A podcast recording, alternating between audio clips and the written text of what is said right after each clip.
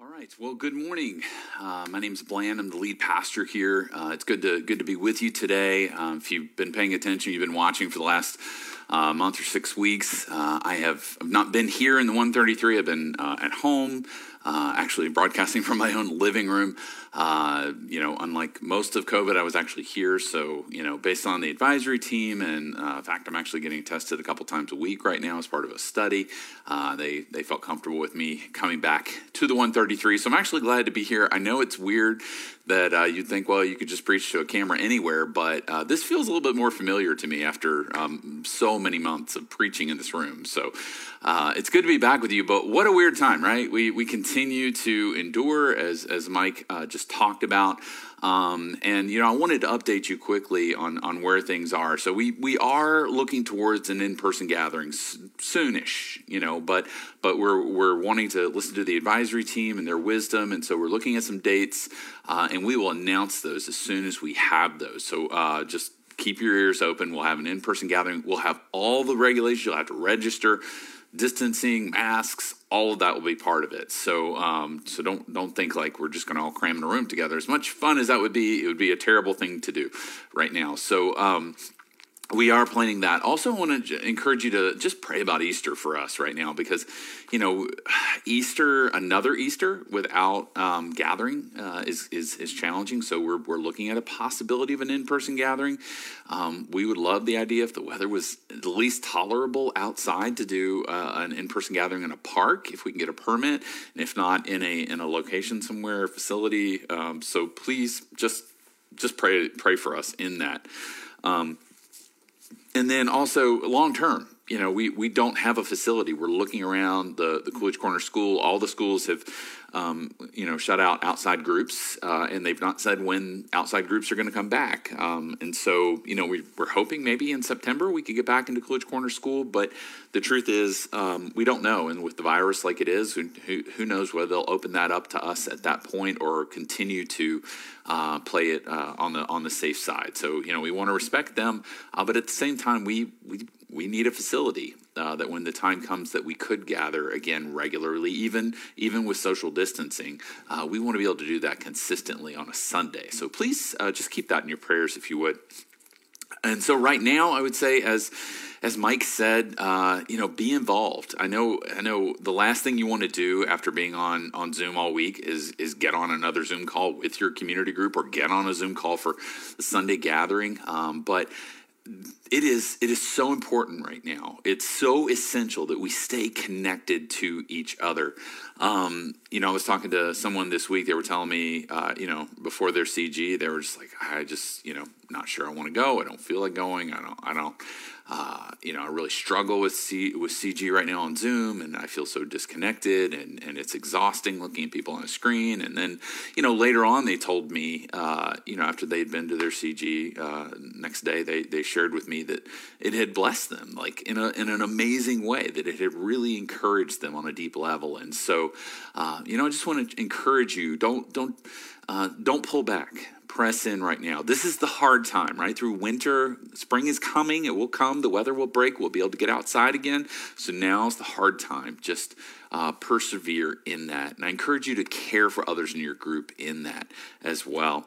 Uh, if you're in the Bible reading group, I want to encourage you to get on Slack and uh, and share about your reading. How's it going? What are you reading? Uh, what verses is God speaking to you through?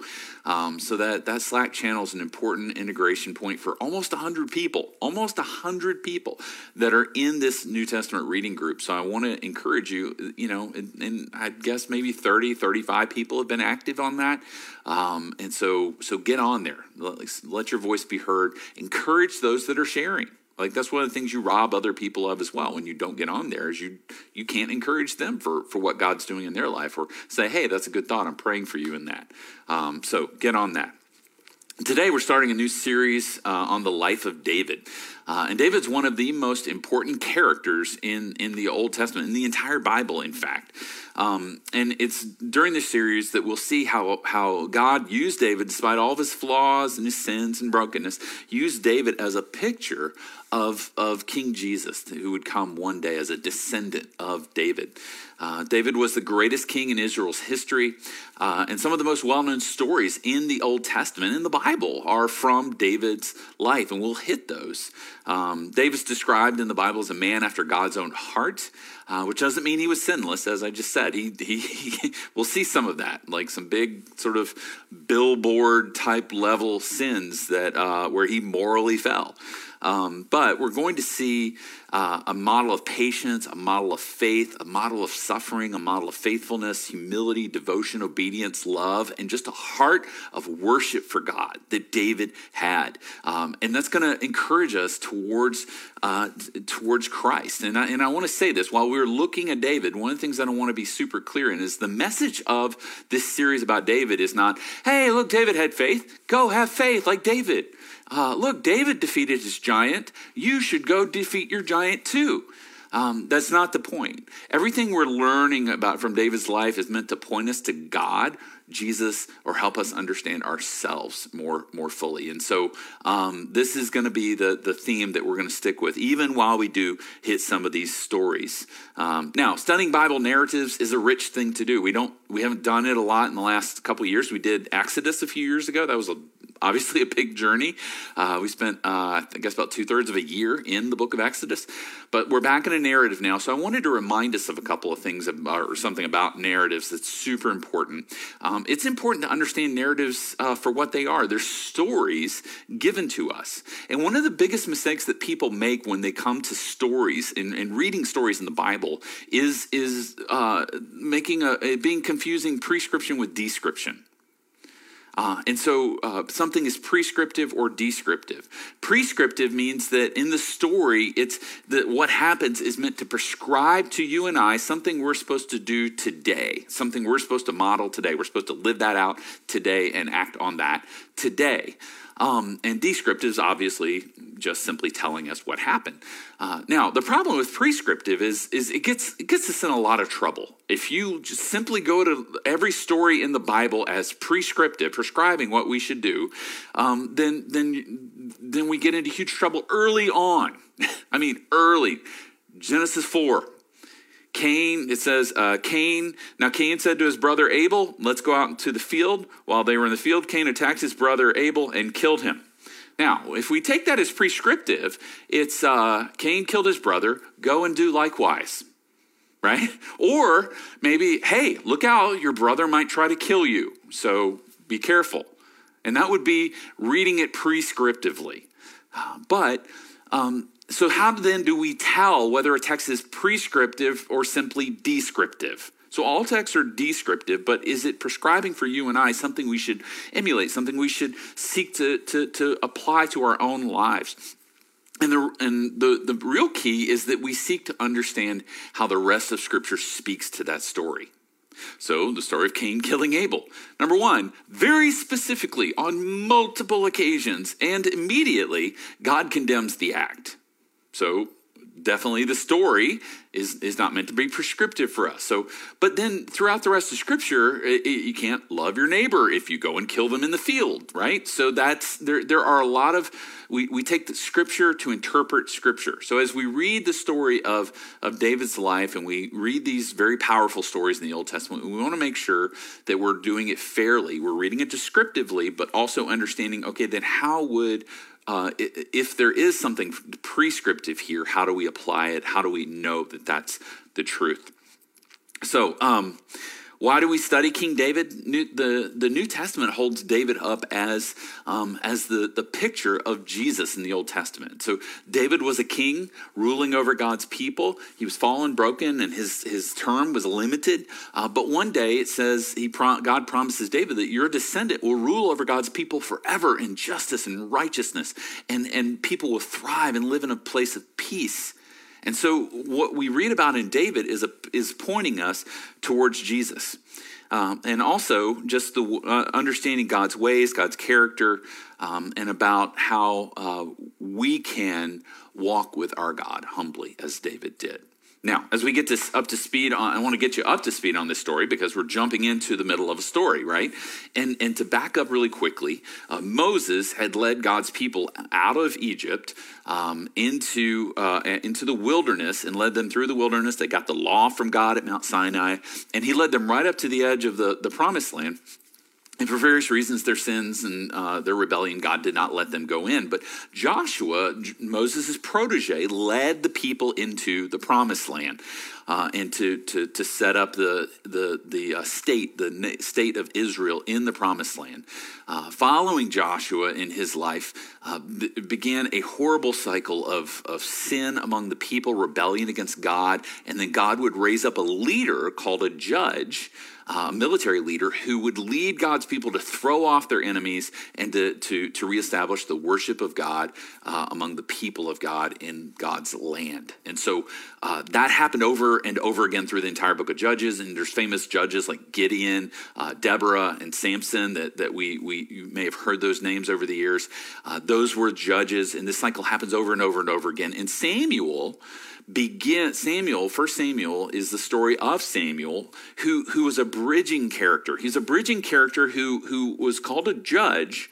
Uh, he was a military leader, but then he also helped establish the, the, the kingship, uh, uh, Israel's kingship under God's leading. So, um, you know, he was a he was a bridging character. So Samuel had led God's people uh, to throw off their enemies and to, to reestablish right worship in the land in God's land. And all of a sudden, um, the people cry out and they say, "Hey, uh, Samuel, look at all the nations around us. They have a king. Why don't we have a king?"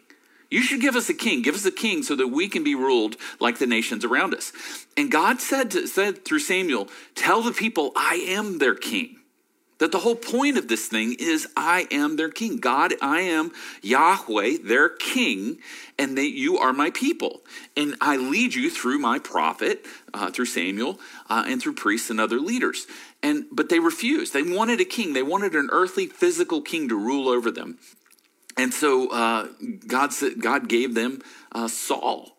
And Saul was the first king of Israel, and he was picked largely visibly because he was tall and good looking, and people looked at this guy and thought, man, he's tall and good looking. He must be a great king. So they, they loved Saul. And Saul did really well for a while, but then Saul got off track, really off track.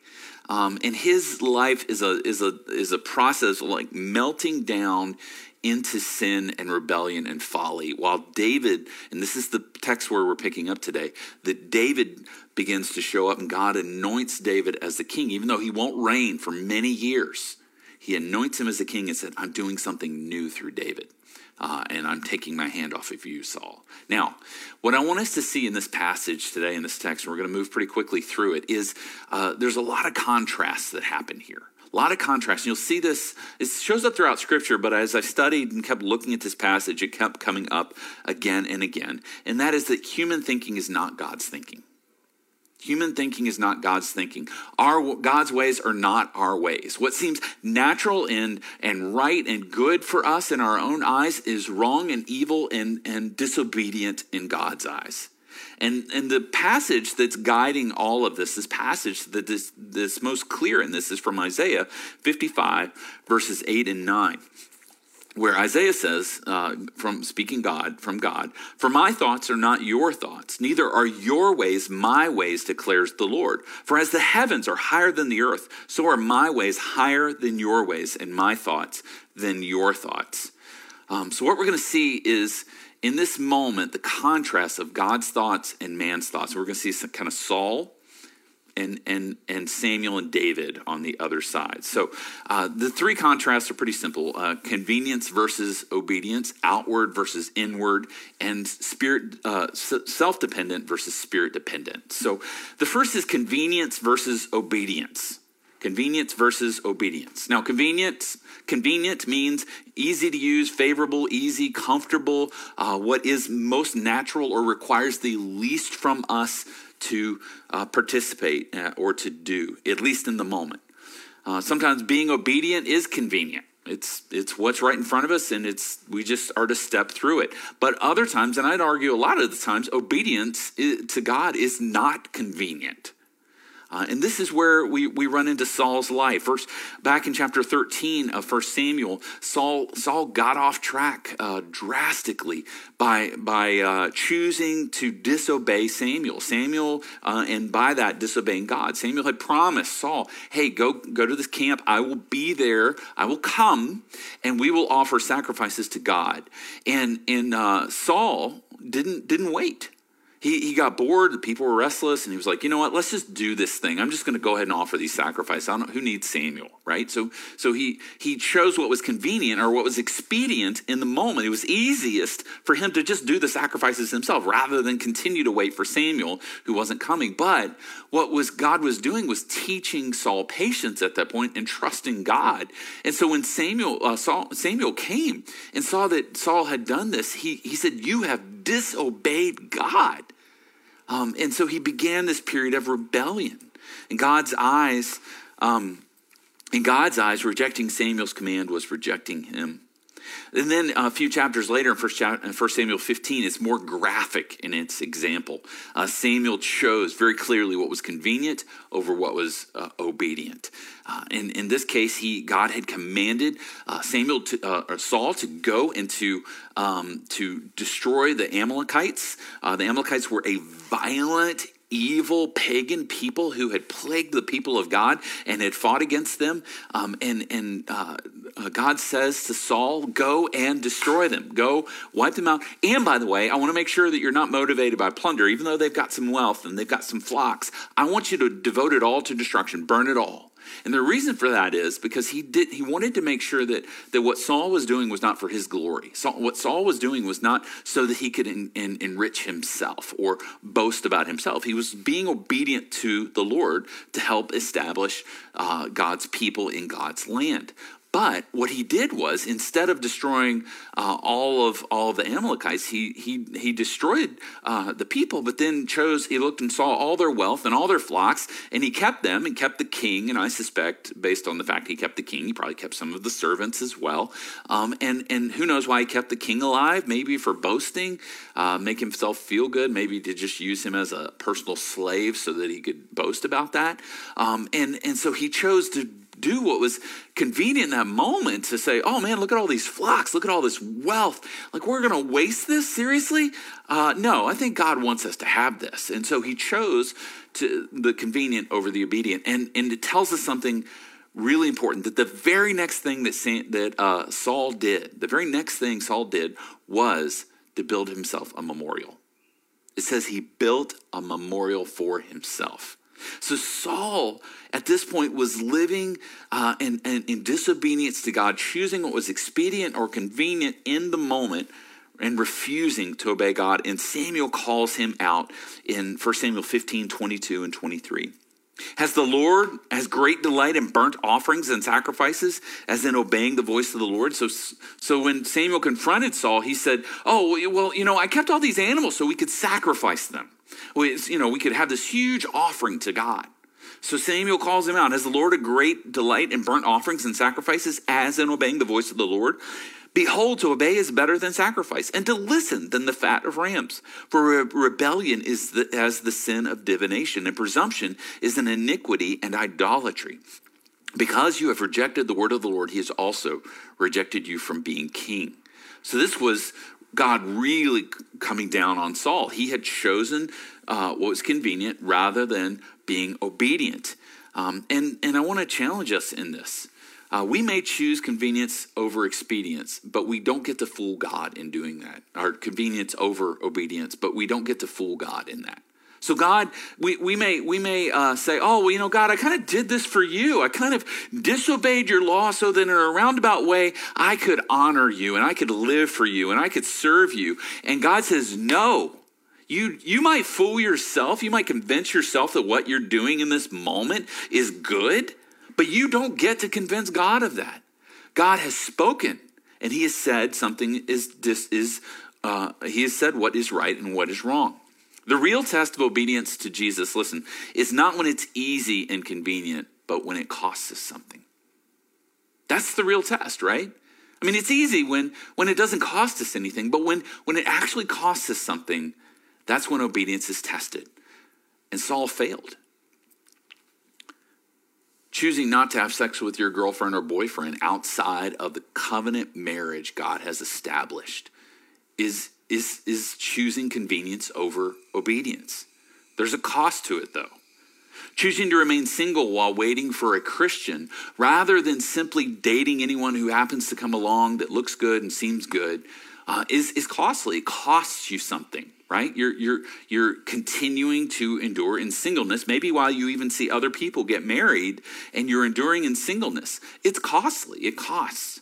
For those who struggle with same sex attraction or gender dysphoria, to, to choose to uh, follow Christ's will and get their identity from Him and not from their, their, their sexuality or their gender identity, uh, that, that choosing to do that is costly choosing to, in your workplace, to be the person that refuses to, to fudge numbers, that refuses to step on other people, that refuses to, to play the game that your workplace games, uh, where, where it's pride and it's selfishness and it's me first and I will use you for myself. Choosing to not do that and choosing instead to walk in obedience to Christ is costly. Choosing to follow Christ in obedience is costly. Jesus didn't say, if anyone would come after me, let him take up his comfort and ease and follow me, right? What did he say? If anyone would come after me, let him deny himself. That, that throws away convenience, right? Expedience, what, what I think is convenient or expedient.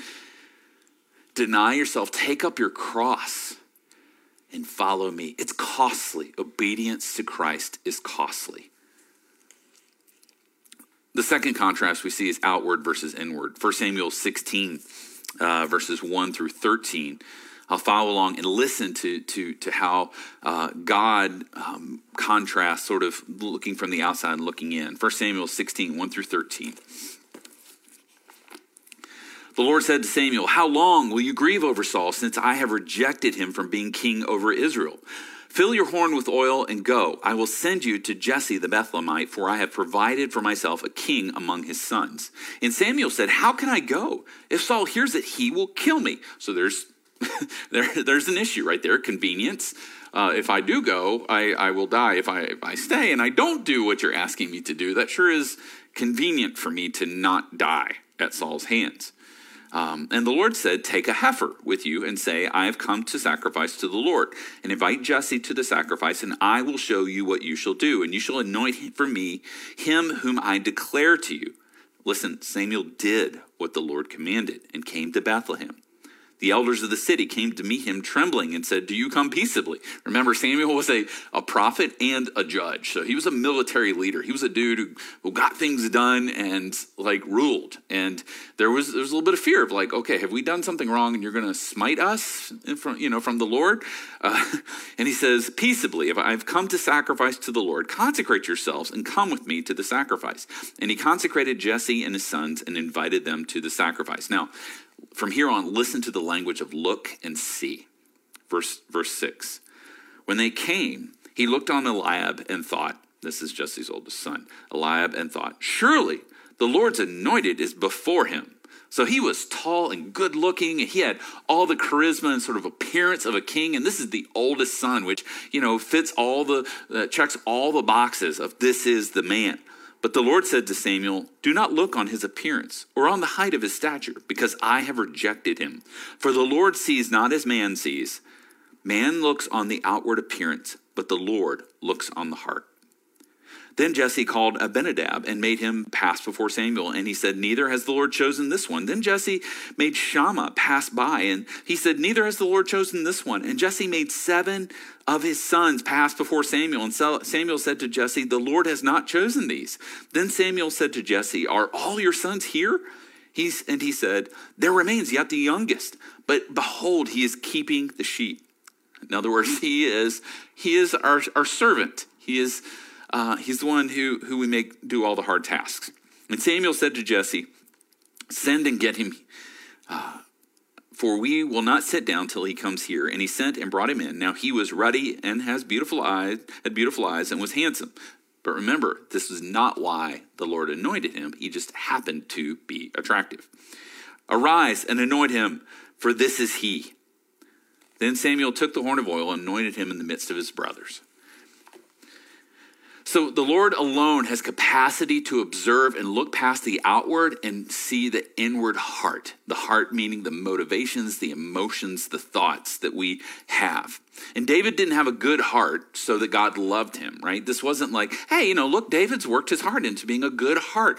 No, David, you got to remember, David was raised in a in a Jewish family, and, and based on what we see, was raised to worship God and follow God, and he had a heart for God. He God had met uh, David at a young age and had walked with David to this point. This wasn't the beginning of David's God's relationship with David. David, God knew David long before. I know we just saw um, that God cares about obedience, right? But the outward in the sense of obedience, but he doesn't care about obedience without the right heart and the right motivation because outward obedience without inward affection is hypocrisy. Outward obedience without inward affection for God is, is hypocrisy. And this is the, the chief thing that Jesus called out in this world. Honestly, if you were to look at the number of verses he dedicates to this, there's, there's a calling out of those who would follow God, would o- obey God, right? Would do all the right things out here, but whose heart is not for God. We live empty lives of self deception, all the while appearing to know and follow Christ. And, and in fact, it's God who looks at our heart and he sees. And that's why, because we're not going to be able to keep all this together. We're not going to outwardly be able to be perfectly obedient to God at all times and all places, right?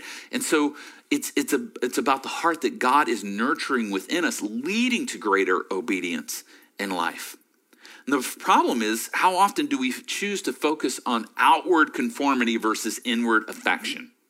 Seriously, how much time this is just challenge you as a Christian. How much time do you dedicate to, to your inward affection for Christ versus your outward obedience to Christ? And we tend to think God is just pleased if I, well, I did my quiet time today. Oh, I spent, you know, I did this nice thing. Oh, I said that. Oh, I didn't do this today. I didn't do this sin, my sin, my struggle. I didn't do that today. So look, God must be happy instead of understanding that all of those things are meant to flow out of inward affection. And this is much harder to do. I am, I'll be honest, you know, I've been at this thing for uh, 30 years, Christian, um, and I can do some outward obedience. I can. It's, it's, you know, some of it's a habit, right? But, but the inward affection is harder. Inward affection, keeping my heart warm in Christ is, is a harder thing to do because it requires faith, it requires focus, it requires walking with the Spirit, right? It requires all those things. And it's much easier, I'm saying this, much easier just focus on doing the right thing out here sometimes, right? Than it is to focus on your heart. God's ways are not our ways, which is why we need a new heart from God, from Christ, which is which is what Christ comes in. He gives us new heart, a heart of affection for God. But then we can end up losing focus on that, losing a focus on the gospel, and, and instead focus on outward obedience. And you know what? You'll get affirmation from other people for it. You'll get affirmation from other people, and you can fool other people, and you get other people to like you and think that you're a good person. But when your heart is not for God, that's what God cares most about. Because obedience will always follow affection. Obedience will always follow your affections. And that brings us to the final contrast here. So God looks at the inward, we tend to focus on the outward, and the final contrast is self sufficient versus spirit dependent. Self sufficient versus spirit dependent.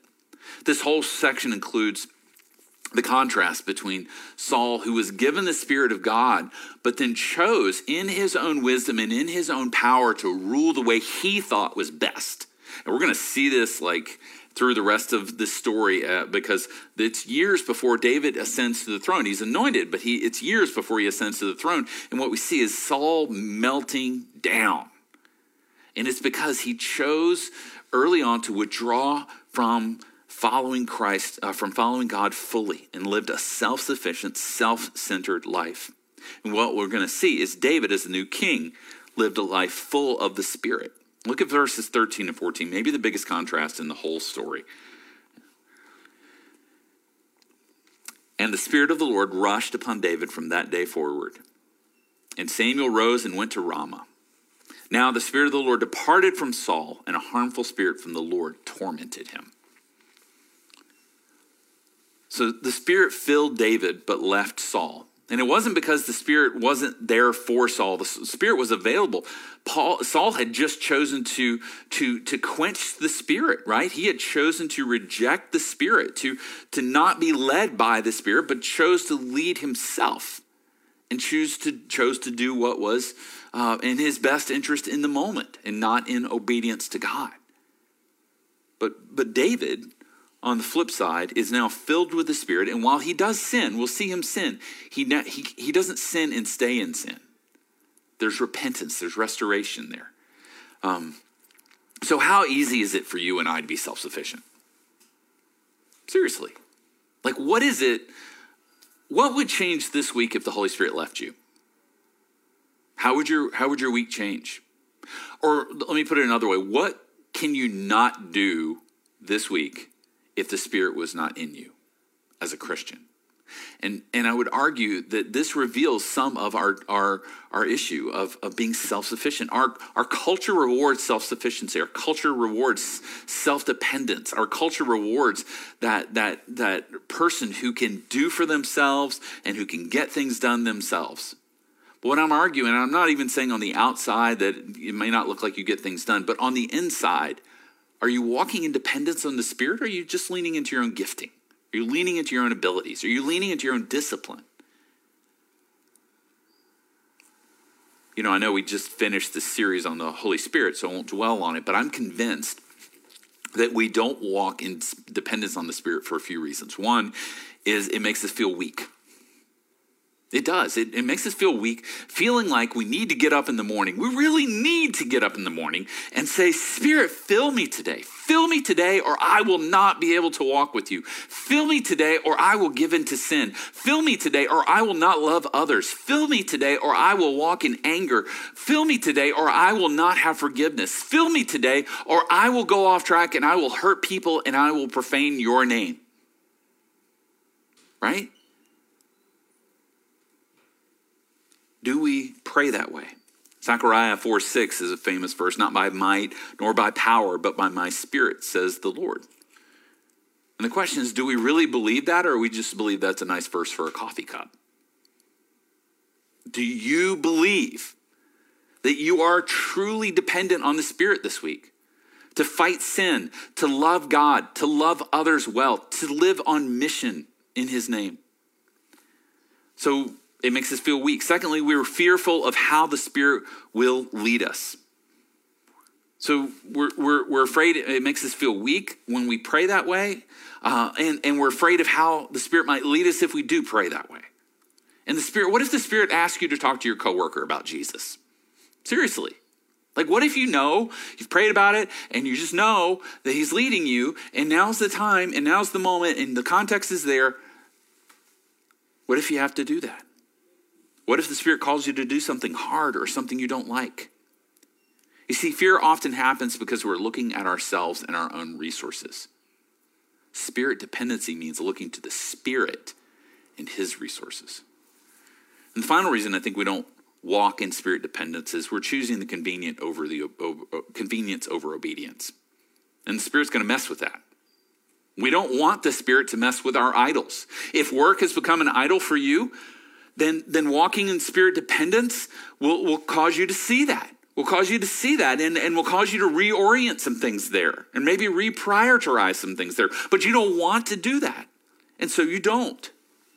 We don't want the Spirit to put his finger on our sin and, and, and call us to put that sin to death. We love our sin. We've become comfortable with our sin. And so we don't focus on the Spirit because the Spirit will call that out. So, what is God wanting to do in your life? In and through you, through the Spirit. You know, David was dependent on the Spirit because he was about to start a journey where his life was in danger, his future was unsure. There were points where it looked like he was going to die uh, at the hands of Saul. It, it, it looked like he all hope was gone, right? But but the Spirit was with him. God had a purpose and a plan for David. He has a purpose and a plan for us in following Christ. David was flawed, but the king, the good news is the king that he pointed to was not. You see, Jesus always chose obedience over what was convenient. Jesus always chose to focus on an inward affection spilling out into outward obedience. And he always, we see this at his baptism, the Spirit descending on him. The Spirit walked with Christ through his whole ministry, through the struggles, and through facing death on your behalf and on my behalf. And this is where our hope lies. And this is the invitation for us today. Not to, not to, well, you know, I'm just going to try to be more obedient. That's what I'm going to do. And, and, and God, God appreciates that. It's good. You should want to be obedient, but you can't do it on your own. You need Christ. Well, you know, I want to focus on the inward affection for Christ. Okay, that's good. But but you need to depend on Christ even for that. Pursuing Christ. Stir my heart towards you, God. And living in spirit dependence is not a flipping a switch. It is, it is throwing yourself on Christ saying, I don't walk in dependence. I need your spirit to fill me so that I can walk with you. That's the invitation today. Let's pray together. Jesus, as we, we come before you, we, we thank you that you are the great king that we all need, we all long for. But you don't simply rule over us.